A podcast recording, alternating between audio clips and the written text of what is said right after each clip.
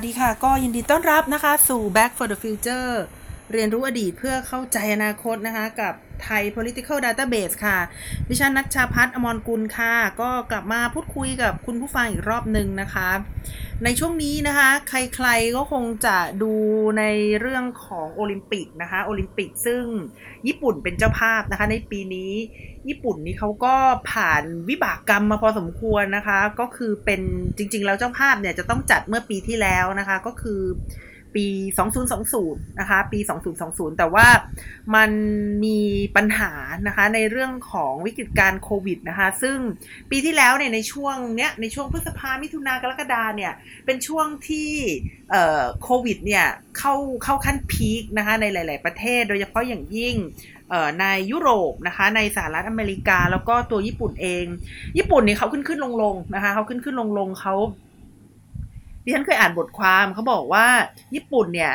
จัดการกับปัญหาโควิดแบบรัฐบาล laissez-faire นะคะก็คือก็คือไม่ได้ไม่ได้บีบบังคับอะไรประชาชนมากมายนะคะ ส่วนหนึ่งก็อาจจะมาจากการที่ญี่ปุ่นเนี่ยเขาเป็นประเทศที่ประชากรเนี่ยนะคะ ค่อนข้างที่จะมีระเบียบวินัยอยู่แล้ว เพราะฉะนั้นรัฐบาลก็เลย laissez-faire อยู่ได้นะคะ แต่ว่า แต่แต่ว่าเขาก็ไม่ได้สามารถจัดการโควิดเป็นศูนย์อะไรอย่างเงี้ยเหมือนกับประเทศไทยเราเมื่อปีที่ผ่านมานะคะจีเอ่อญี่ปุ่นเขาก็จะมีขึ้นขึ้นลงลงนะคะขึ้นขึ้นลงลงขึ้นทีไรก็จะประกาศทีหนึ่งนะคะ แต่ว่าก็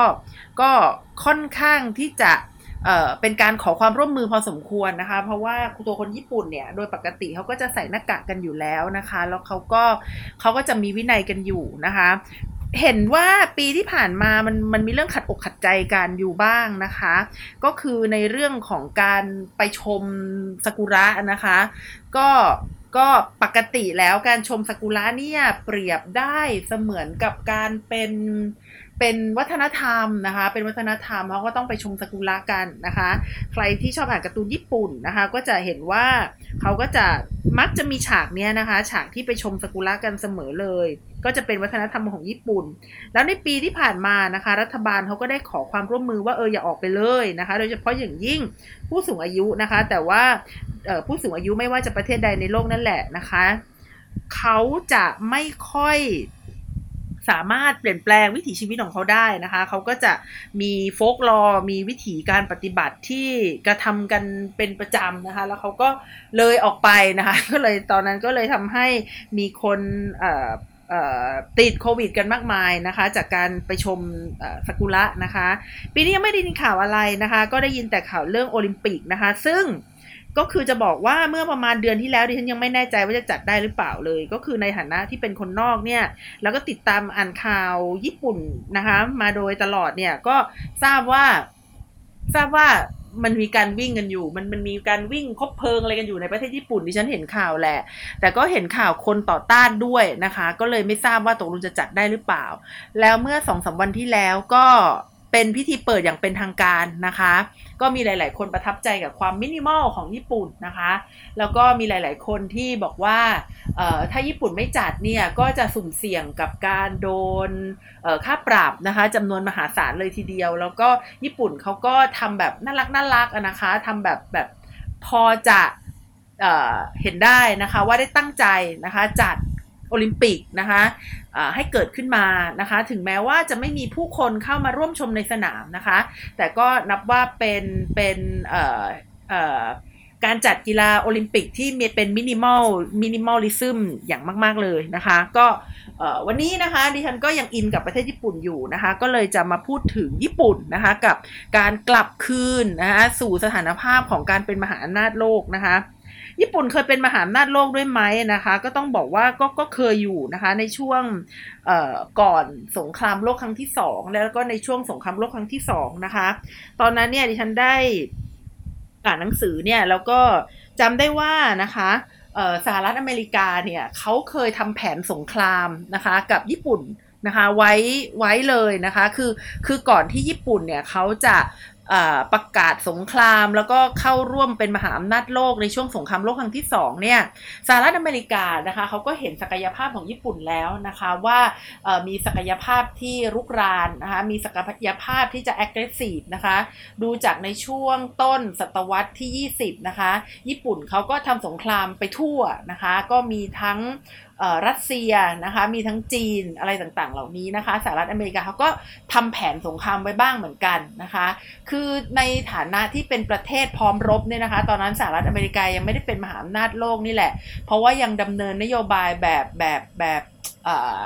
โดดเดี่ยวตัวเองอยู่นะคะ แบบโดดเดี่ยวตัวเองอยู่ แต่ก็ต้องเตรียมการไว้นะคะว่าถ้าวันหนึ่งวันใดเนี่ยเกิดมีมหาอำนาจโลกเกิดขึ้นใหม่ขึ้นมาจะทำอย่างไรนะคะ ก็มีการเตรียมแผนสงครามไว้อยู่บ้างเหมือนกันนะคะ นี่ก็คือลักษณะนะคะที่แตกต่างกันนะคะ ระหว่างคนที่เตรียมตัวพร้อมกับคนที่ไม่เตรียมตัวอะไรเลยนะคะ แล้วก็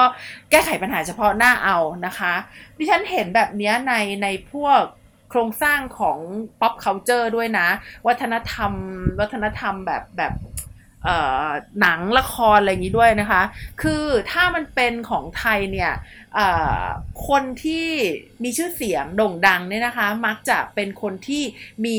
ความสามารถเฉพาะตัวนะคะ คนไทยนะคะจะเป็นคนที่มีความสามารถเฉพาะตัวอย่างเช่น อาจจะเตะเก่งนะคะ อาจจะ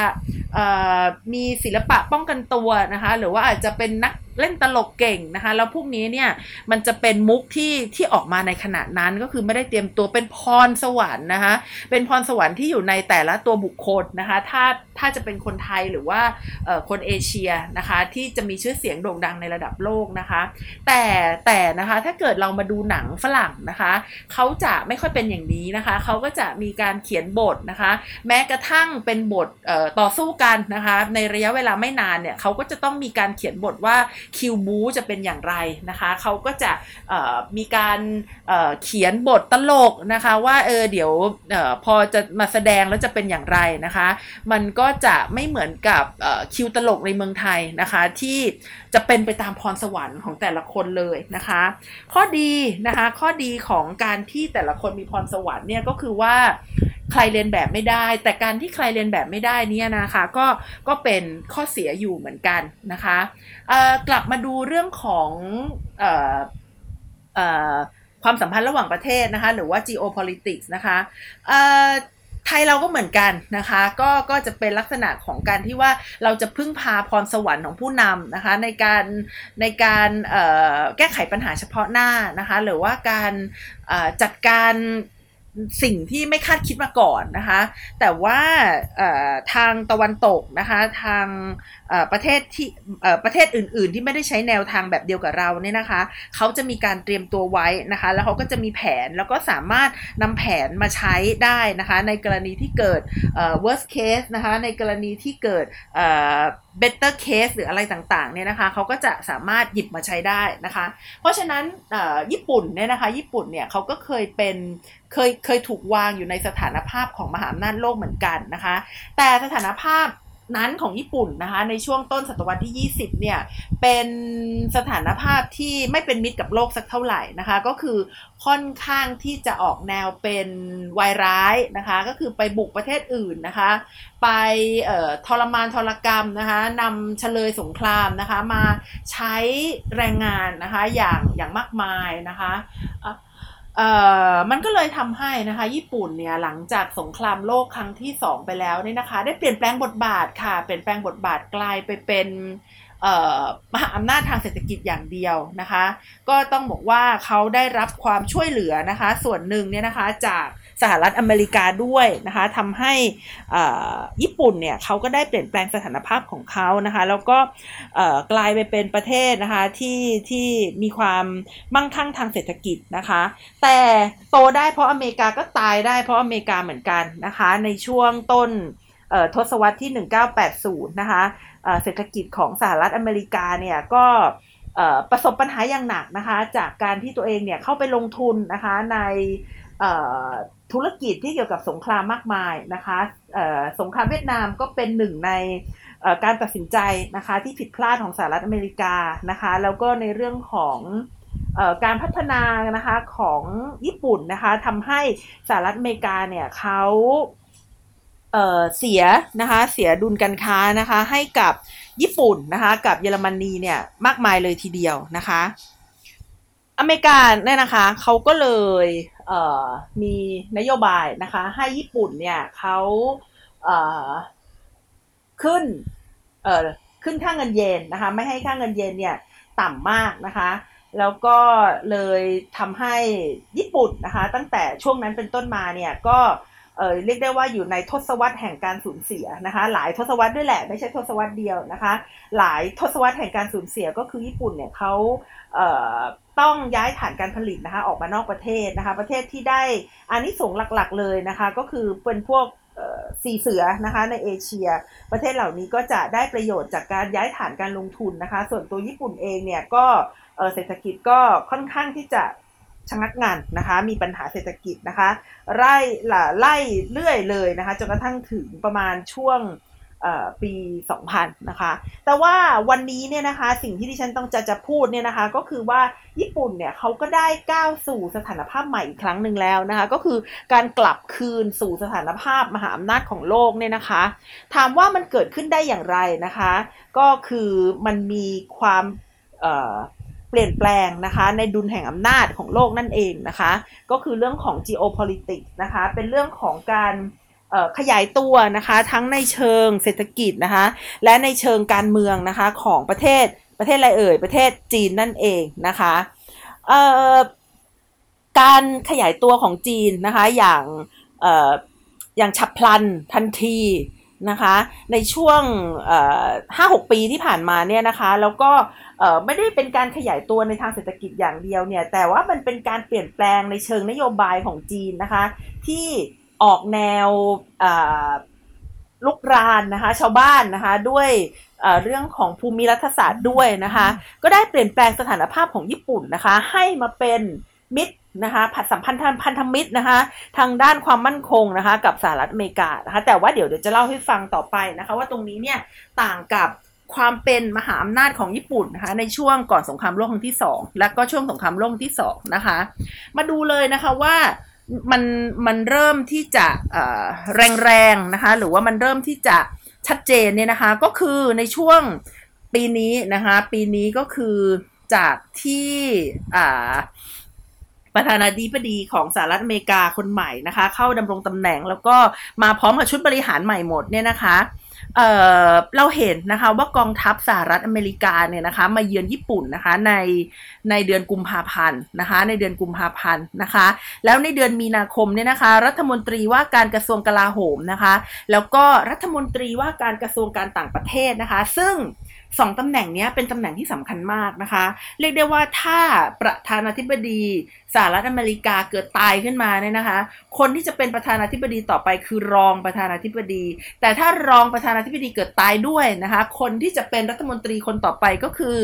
รัฐมนตรีว่าการกระทรวงการต่างประเทศคนนี้แหละค่ะ ก็เรียกได้ว่าเป็นตำแหน่งที่สำคัญมาก ๆเลยนะคะ ในสหรัฐอเมริกานะคะ รัฐมนตรีทั้งสองคนเนี่ยนะคะก็คือต่างประเทศกับกลาโหมเนี่ยนะคะ เยือนญี่ปุ่นนะคะในการเยือนต่างประเทศนะคะของสองคนเนี่ยครั้งแรก ซึ่งซึ่งนะคะตรงจุดนี้เนี่ยทำให้เราได้เห็นว่าญี่ปุ่นเป็นประเทศที่สหรัฐอเมริกาให้ความสำคัญมากนะคะ และนะคะไบเดนนะคะยังได้ต้อนรับนะคะ แขกต่างประเทศที่เป็นตัวเป็นๆเนี่ยนะคะ คนแรกเลยนะคะก็คือนายกรัฐมนตรีของญี่ปุ่นคนนี้นะคะ นายซูงะนะคะนายซูงะโยชิฮิเดะเนี่ยคนเนี้ยนะคะซึ่งการที่รัฐมนตรีกระทรวงสำคัญของสหรัฐอเมริกาและประธานาธิบดีเนี่ยนะคะ ให้ความสำคัญกับประเทศญี่ปุ่นเป็นประเทศแรกเนี่ยเรา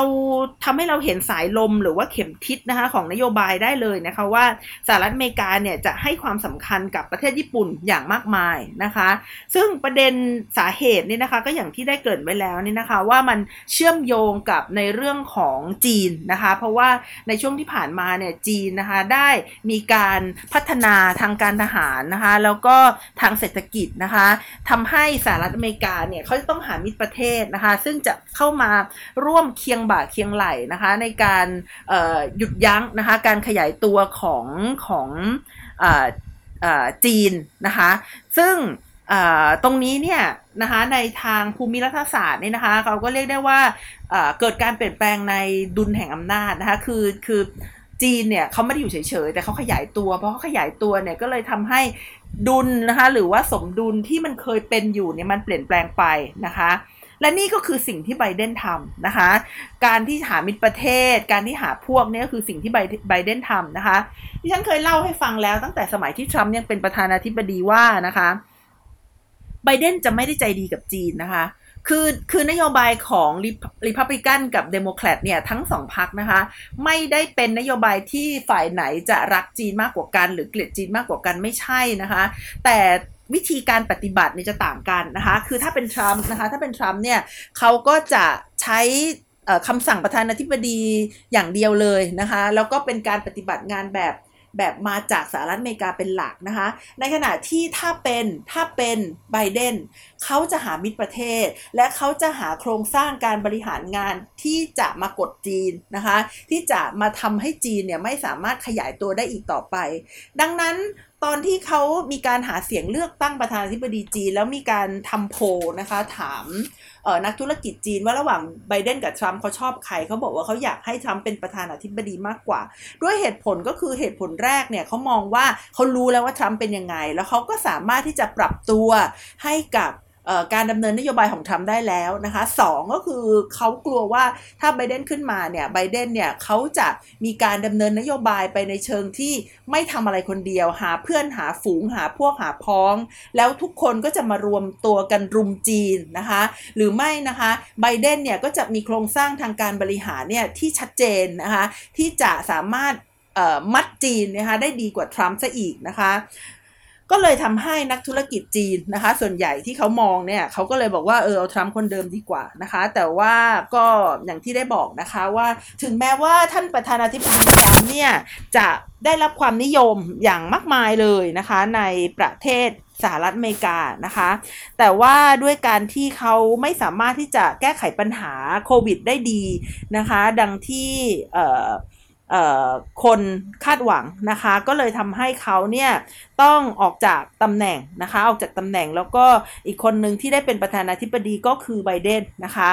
ทีนี้พอไบเดนเนี่ยเขาอย่างที่บอกว่าเขาชอบหาเพื่อนหาพวกหาโครงสร้างอะไรที่จะมาช่วยกันรุมจีนนะคะรัฐบาลไบเดนเนี่ยเขาประกาศไว้ตั้งแต่ต้นปีเลยนะคะ ว่าเขาจะเข้าข้างญี่ปุ่นนะคะ เรื่องเกาะ เซนโกกุนะคะเรื่องเกาะเซนโกกุเนี่ยหรือว่าจีนเนี่ยเขาเรียกว่าเกาะเตียวหยูนะคะ ซึ่งเป็นเกาะขนาดไม่ใหญ่มากนะคะ แต่ว่าคาดว่านะคะในบริเวณนั้นเนี่ยก็น่าจะมีทรัพยากรธรรมชาติเนี่ยที่ค่อนข้างที่จะมากเลยทีเดียวถึงได้แย่งกันนะคะ แล้วก็จะหมายถึงอาณาเขตทางทะเลที่ใหญ่โตก้าวไกลไปมากขึ้นด้วยนะคะเอ่อ ทีนี้นะคะการพบปะกันนะคะระหว่างซูงะกับไบเดนเนี่ยนะคะเขาคุยกันเรื่องอะไรบ้างนะคะ ตรงนี้ดิฉันคิดว่าเป็นประเด็นที่สำคัญนะคะแล้วก็อยากจะมานำมาเล่าให้กับเพื่อนๆฟังมากๆเลยนะคะว่าในความสัมพันธ์ระหว่างสหรัฐอเมริกากับจีนเออขอโทษค่ะ ในความสัมพันธ์ระหว่างสหรัฐอเมริกากับญี่ปุ่นเนี่ยมันไม่ได้มีแค่ในเรื่องของ การแข่งขันทางเศรษฐกิจและทางการทหารระหว่างจีนกับกับอเมริกาอย่างเดียวนะคะ แต่ว่าที่เขามาเจอกันเนี่ยเขาพูดถึงความมั่นคงทางเศรษฐกิจด้วยนะคะเขามาพูดถึงเรื่องของความมั่นคงทางเศรษฐกิจด้วยนะคะ เพราะฉะนั้นซูงะกับไบเดนเนี่ยเขาคุยกัน 3 เรื่องนะคะ เรื่องแรกก็คือเรื่องของ supply chain นะคะ supply chain หรือว่า ห่วงโซ่อุปทานนะคะ ห่วงโซ่อุปทานนะคะ นี่คือเรื่องแรกนะคะ เรื่องที่2นะคะ เรื่องของสิทธิทรัพย์สินทางปัญญานะคะ เรื่องที่ 3 ก็คือเรื่องเทคโนโลยีเซนซิทีฟนะคะเทคโนโลยีเซนซิทีฟก็คือเทคโนโลยีที่สามารถนำไปเป็นเทคโนโลยีทางการทหารได้ หรือเป็นเทคโนโลยีที่มาละเมิด นะคะสิทธิมนุษยชน สิทธิส่วนบุคคล หรือว่าความเป็นส่วนตัวของคนได้นะคะ เราจะเรียกเทคโนโลยีพวกนั้นนะคะว่าเป็นเซนซิทีฟเทคโนโลยีนะคะสามอย่างนี้เนี่ยพอพูดมาแล้วเนี่ยก็โดนจีนเต็มๆเลยนะคะ คือ 1. ห่วงโซ่การผลิต 2. สิทธิ ทรัพย์สินทางปัญญาและ 3. Sensitive เทคโนโลยีนะคะเขาบอกว่า 3 อย่างนี้อยากให้ผ่านมือจีน โอ้โห คือดิฉันฟังแล้วนะดิฉันไม่เคยเชียร์จีนนะคะ ดิฉันฟังแล้วยังโกรธแทนจีนเลยนะคะว่าหวยคือ คือเหมือนกับจะพูดกันแบบเผชิญหน้ากันตรงๆเลยนะคะ แบบนี้แบบนี้ ดูดูไปแล้วก็เข้าใจนะคะว่าทำไมจีนถึงไม่พอใจมาก ๆนะคะ ก็ก็ไม่น่าจะพอใจนะคะ เพราะว่าสหรัฐอเมริกากับญี่ปุ่นเนี่ยเขาพูดจาพูดจาหน้าหน้าต่อยจริง ๆนะคะหน้าต่อยจริง ๆนะคะเอ่อแล้วก็ในเดือนมีนาคมนะคะ กลุ่มควอดนะคะ กลุ่มควอดก็อย่างที่เคยเล่าให้ฟังนะคะว่าเป็นกลุ่มเอ่อความร่วมมือที่ไม่เป็นทางการนะคะเอ่อทางด้านยุทธศาสตร์ ระหว่างประเทศนะคะออของ 4 ประเทศนะคะควอดเนี่ยนะคะก็แปลว่า4เนี่ยนะคะก็จะมีอะไรสหรัฐอเมริกาในหนึ่งเลยนะคะสองก็คือเอ่อเอาใกล้ๆนะคะ อินเดียนะคะอ่าแล้วก็ประเทศที่อยู่เป็นเกาะอีก2ประเทศนะคะอาจจะบอกว่าเกาะหรือเปล่าเป็นทวีปนะคะเป็นทวีปเกาะเลยก็คือออสเตรเลียแล้วก็ประเทศสุดท้ายก็คือประเทศญี่ปุ่นนะคะ สี่ประเทศนี้นะคะสหรัฐอเมริกาออสเตรเลีย อินเดีย แล้วก็ญี่ปุ่นเนี่ยนะคะ เข้ามาถกกันค่ะในเรื่องของการขยายตัวของจีนนะคะ แล้วก็การความท้าทายต่างๆนะคะ แล้วก็มีตาการตั้ง working group นะคะ ในการควบคุมเทคโนโลยีเกิดใหม่ด้วยนะคะ อันนี้ก็เรียกได้ว่าเผชิญหน้ากันเกือบจะชนไหลกันอยู่แล้วนะคะ ชนไหลกันมาก ๆเลยนะคะ เอ่อ นี่ก็คือความสัมพันธ์นะคะของสหรัฐอเมริกากับญี่ปุ่น ซึ่งจริง ๆ แล้วดิฉันก็เคยเคยเล่าให้ฟังอยู่บ้างแล้วนะคะ เพราะว่าเเรื่องแบบนี้เนี่ยเวลาเขาไปคุยกันแล้วก็แล้วก็มีแถลงการอะไรออกมาจีนก็จะไม่พอใจ แล้วก็มีการแถลงกลับอยู่เสมอนะคะ แล้วก็แถลง กลับเร็วมากด้วยนะคะ เร็วมากในระดับที่แบบเออเมื่อวานเพิ่งคุยกันวันนี้ยังไม่ถึง 12 ชั่วโมงเลยก็แถลงการกลับแล้วนะคะ ซึ่งซึ่งก็น่าตื่นเต้นทีเดียวนะคะสำหรับคนที่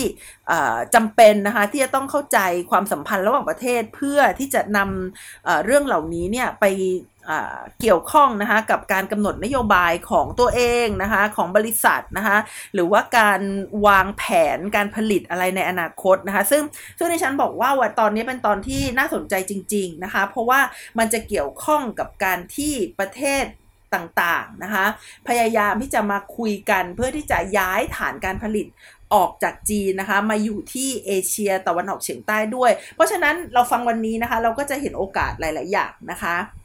อ่าเราลองมาดูภาพของความขัดแย้งนะคะแล้วก็การแข่งขันนะคะระหว่าง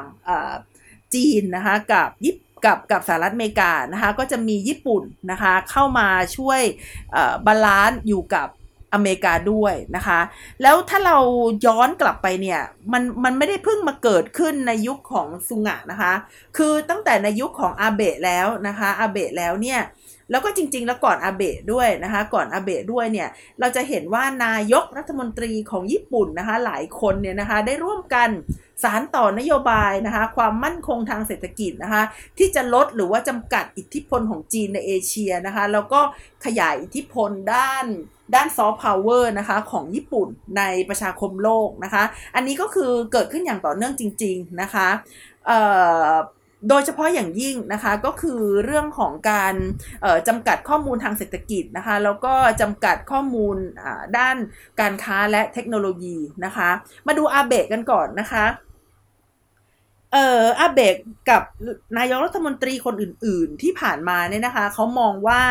ความมั่นคงของญี่ปุ่นเนี่ยมันเป็นเรื่องที่ ที่ไม่ใช่อยู่แต่ในเรื่องของความมั่นคงทางการทหารหรือว่า military security อย่างเดียวนะคะ แต่ว่าเขาจะมองความมั่นคงเนี่ยกว้างกว่านะคะ สาเหตุที่เป็นดังนั้นนะคะ เพราะว่าจริง ๆ แล้วในตัวรัฐธรรมนูญนะคะ หรือว่าโครงสร้างกรอบกฎหมายเนี่ยเขากำหนดไม่ให้ญี่ปุ่นมีกองทัพนะคะ ดังนั้นเนี่ยเวลาเขาจะคิดเรื่องความมั่นคงนะคะเขาก็เลยจะต้องคิดให้ครอบคลุมในด้านอื่น ๆด้วยนะคะ เพราะว่าคิดถึงแต่ด้านทหารเนี่ยมันก็ทำอะไรไม่ได้ไง รัฐธรรมนูญมันกำหนดไม่ให้ทำอะไรนะคะ เครื่องมือในการต่างประเทศของญี่ปุ่นนะคะ ก็เลย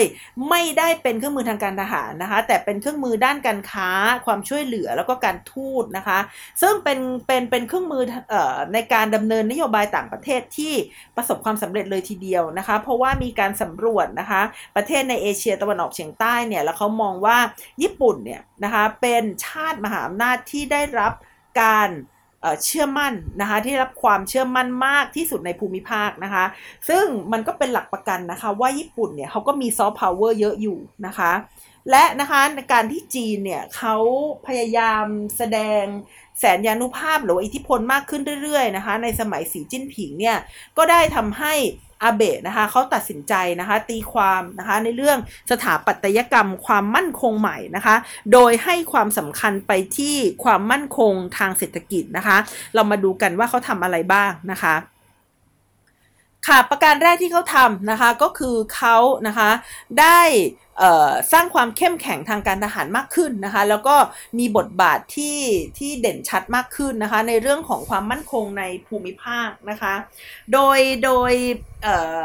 ในการริเริ่มนโยบายความมั่นคงเนี่ยเรียกได้ว่าญี่ปุ่นเขาก็จะเป็นญี่ปุ่นญี่ปุ่นนะคะคือ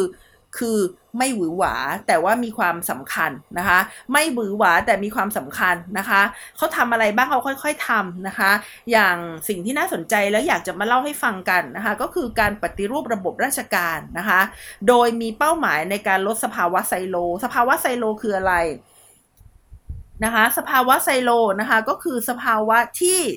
ต่างฝ่ายต่างทำงาน ต่างฝ่ายต่างไม่เชื่อมโยงกันนะคะ ซึ่งญี่ปุ่นเนี่ยเขาพยายามลดสภาวะไซโลนะคะ แล้วก็ทำให้หน่วยงานต่างๆเนี่ยนะคะสามารถเข้ามาแชร์ข้อมูลกันแล้วก็ทำงานร่วมกันมากขึ้นนะคะ ในการตอบสนอง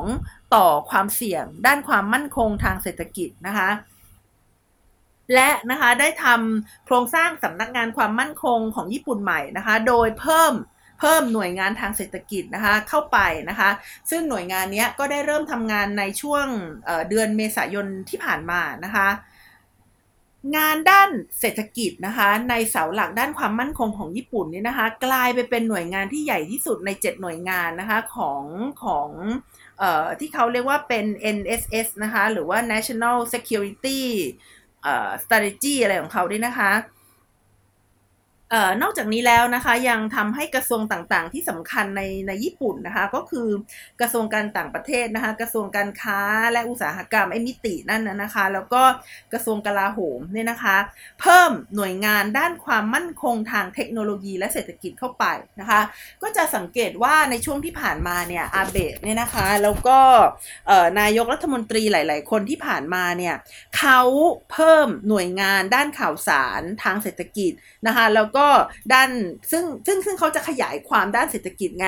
จากเศรษฐกิจเออขอโทษค่ะ เขาจะขยายคำจำกัดความของคำว่าความมั่นคงไงคือไม่ใช่ความมั่นคงแบบ แบบแบบ geopolitics นะคะแต่ว่าของญี่ปุ่นเนี่ยเขาจะพูดเรื่องความมั่นคงทางเศรษฐกิจ และความมั่นคงทางเทคโนโลยีนะคะเขาจะเพิ่มนะคะหน่วยงานด้านข่าวสารทางเศรษฐกิจนะคะและความมั่นคงนะคะโดยเพิ่มงบประมาณนะคะให้มากขึ้นนะคะโดยเน้นเทคโนโลยีที่ญี่ปุ่นเนี่ยเซนซิทีฟนะคะเอ่อก็คือเกี่ยวข้องกับความเสี่ยงทางเศรษฐกิจนะคะของญี่ปุ่นนะคะแล้วก็สร้างทีมงานนะคะที่เน้นความมั่นคงทางเศรษฐกิจนะคะ แล้วก็ยังสร้างความตระหนักให้กับประชาชนนะคะ ในเรื่องที่เกี่ยวกับความเสี่ยงนะคะและภัยคุกคามนะคะที่มาจากการถ่ายโอนเทคโนโลยี และข้อมูลที่ผิดกฎหมายนะคะ ตรงนี้ก็คือไปบอกประชาชนนะคะให้เขาตระหนักว่าในเรื่องของการให้ข้อมูลนะคะหรือว่าในเรื่องของการ รับข้อมูลที่ผิดกฎหมายเนี่ยนะคะมันมีความสำคัญนะคะต่อความมั่นคงทางเศรษฐกิจของประเทศนะคะแล้วก็มีการเพิ่มกฎหมายนะคะที่เกี่ยวข้องกับเรื่องของการแลกเปลี่ยนระหว่างประเทศและการค้าระหว่างประเทศนะคะเพื่อขยายอำนาจนะคะแล้วก็คือคือทำให้รัฐบาลเนี่ยมีมี แนวทางการบริหารที่กว้างไกลมากขึ้นนะคะ ในเรื่องของการลงทุนนะคะ ที่อาจจะเกิดปัญหานะคะ คือห้ามนะคะห้ามทำสัญญาที่เกี่ยวกับ IT นะคะกับประเทศจีนนะคะ จากบริษัทจีนนะคะ เช่นหัวเว่ยแล้วก็ ZTE นะคะ แล้วก็มีการให้ให้เงินนะคะ อุดหนุนนะคะ ช่วยเหลือบริษัทญี่ปุ่นนะคะ ที่สามารถพัฒนา network 5G นะคะ ที่มีความปลอดภัยนะคะ แล้วก็ร่วมมือกับ ออสเตรเลียกับอินเดียนะคะในการสร้างเครือข่ายอุปทานที่ยืดหยุ่นหรือว่าเอ่อเอ่อ supply chain resilience เนี่ยนะคะเพื่ออะไรคะ เพื่อที่จะย้ายนะคะฐานการลงทุนนะคะจากจีนเนี่ยมาที่เอเชียตะวันออกเฉียงใต้และนี่ก็อาจจะเป็นหัวใจของเรื่องนี้นะคะว่าออสเตรเลียก็ดีนะคะ ญี่ปุ่นนะคะอินเดียเนี่ยนะคะก็จะพยายามลดความ ความพึ่งพานะคะลดการพึ่งพาจีนนะคะในเรื่องของ supply chain นะคะหรือว่าโรงงานต่างๆเนี่ยก็จะพยายามลดนะคะในจีนนะคะแล้วก็พยายามที่จะขยายฐานมาที่เอเชียตะวันออกเฉียงใต้นะคะนี่ก็เป็นหนึ่งในโอกาสนะคะที่เราก็น่าจะไปหยิบหยิบมาได้นะคะ แล้วก็ที่สำคัญนะคะ ญี่ปุ่นเนี่ยเขาพยายามสร้างติ้งแทงนะคะที่จะเน้นเรื่องเทคโนโลยีเกิดใหม่นะคะเพื่อวัตถุประสงค์ที่เกี่ยวกับความมั่นคงนะคะ เช่น เทคโนโลยีควอนตัมนะคะ AI เพื่อความปลอดภัยทางด้านความมั่นคงนะคะ แล้วก็ยังมีความร่วมมือกับบริษัทเอกชนนะคะ ในการแลกเปลี่ยนข้อมูลที่เกี่ยวข้องกับความมั่นคงนะคะ และปกป้องเทคโนโลยีที่อาจจะนำไปสู่นะคะการใช้งานทางการทหารได้นะคะ ก็เลยสรุปให้พี่น้องเข้าใจนะคะว่าปัจจุบันนี้นะคะ ทั้งตัวญี่ปุ่นเองนะคะ แล้วก็ความสัมพันธ์ที่เป็นระดับพันธมิตรกับสหรัฐอเมริกาเองนะคะ ให้ความมั่นคงทางเศรษฐกิจเนี่ยเป็นหนึ่งในเสาหลักนะคะของความมั่นคงของชาตินะคะ แล้วก็จะเล่นบทบาทนำนะคะ ในการสร้างมาตรฐานสำหรับการค้าแล้วก็อีคอมเมิร์ซนะคะ ผ่าน CPTPP นะคะ ที่ญี่ปุ่นเนี่ยเขาเป็นแกนหลักนะคะ หลังจากที่สหรัฐอเมริกาเนี่ยได้ ได้สเต็ปดาวหรือว่าได้ก้าวถอยหลังออกไปนะคะ ทีนี้ความร่วมมือกับสหรัฐอเมริกาเนี่ยนะคะสิ่งที่ญี่ปุ่นจะได้รับคืออะไรนะคะก็คือชัดๆเลยนะคะก็คือในเรื่องของความมั่นคงทางเศรษฐกิจและเทคโนโลยีนะคะซึ่งก็เป็นเรื่องที่สำคัญมากนะคะซึ่งที่ผ่านมาเนี่ยก็พยายามทำอย่างรีบเร่งนะคะจุดที่ คุณผู้ฟังนะคะจะต้องสนใจอีกอย่างหนึ่งก็คือว่าเรื่องแบบนี้เนี่ยมันเกิดอย่างค่อนข้าง เอ่อ เอ่อประเจิดประเจอคือไง ใช้คำว่าอะไรดี คือใคร ๆ ก็เห็นว่าญี่ปุ่นกับสหรัฐอเมริกาก็สนิทกันมากขึ้นและใครก็เห็นว่าญี่ปุ่นเนี่ยเขาพยายามที่จะสร้างความมั่นคงทางเศรษฐกิจ และเทคโนโลยีเพื่อที่จะมาควบคุมหรือว่าจำกัดการขยายตัวของจีนนะคะ ไม่ให้ ขยายตัวมากเกินไป และถ้าเราเป็นจีนนะคะ เราก็จะมองสิ่งนี้นะคะว่าเป็นสิ่งขัดเคืองมากนะคะว่าการขยายตัวของเราทำไมถึงต้องมีคนมาขวางนะคะ แล้วก็มองเราว่าเป็นอย่างไรนะคะ จีนก็จะไม่อยู่เฉยแน่นะคะ ก็จะต้องมีนโยบาย มีแนวทาง มีโครงการที่จะทำลายนะคะสิ่งที่เดอะควอตนะคะหรือว่าสิ่งที่ญี่ปุ่นเนี่ยพยายามจะทำอย่างแน่นอนนะคะ เพราะว่า มันมันไม่ได้แอบแอบเกิดนะคะ ทุกคนรู้นะคะ จีนรู้ทุกคนรู้แน่นอนนะคะ และนี่ก็จะเป็นหนึ่งในจุด ความขัดแย้งหนึ่งในโลกเลยนะคะ ก็คืออจุดที่สหรัฐอเมริกาดึงญี่ปุ่นเข้ามาร่วมด้วยนะคะ ค่ะสำหรับวันนี้นะคะก็ขอให้พี่น้องนะคะ อยู่รอดนะคะ ปลอดภัยกันทุกคนนะคะ ดิฉันก็เป็นคนหนึ่งที่ลูกเรียนออนไลน์ แล้วก็มีปัญหาการบ้านไม่ได้ส่งบ้างอะไรบ้างนะคะ ก็บอกว่าลูกช่วงนี้เอาตัวให้รอดก่อนนะคะ พยายามอย่าติดโควิดนะคะ เรื่องอื่นๆไม่น่าจะเป็นเรื่องสำคัญนะคะ เราต้องเรียงลำดับความสำคัญของชีวิตนะคะ ขอให้เพื่อนๆ พี่ๆ น้องๆ นะคะ ที่ฟังพอดแคสต์ของดิฉันนะคะ มีชีวิตอยู่นะคะ แล้วก็เอ่อเอ่อเอ่อเรียกว่าอะไรดีอะเรียกมีชีวิตอยู่ที่จะดูการเปลี่ยนแปลงที่จะเกิดขึ้นต่อไปดีกว่านะคะ ค่ะสำหรับวันนี้นะคะ ขอขอบคุณไทย political database นะคะ ที่ช่วยสนับสนุนนะคะ และต้องขอขอบคุณคุณผู้ฟังที่ช่วยสนับสนุนดิฉันตลอดมาด้วยนะคะสำหรับวันนี้ก็จากลากันไปก่อนนะคะ สวัสดีค่ะ Thank you.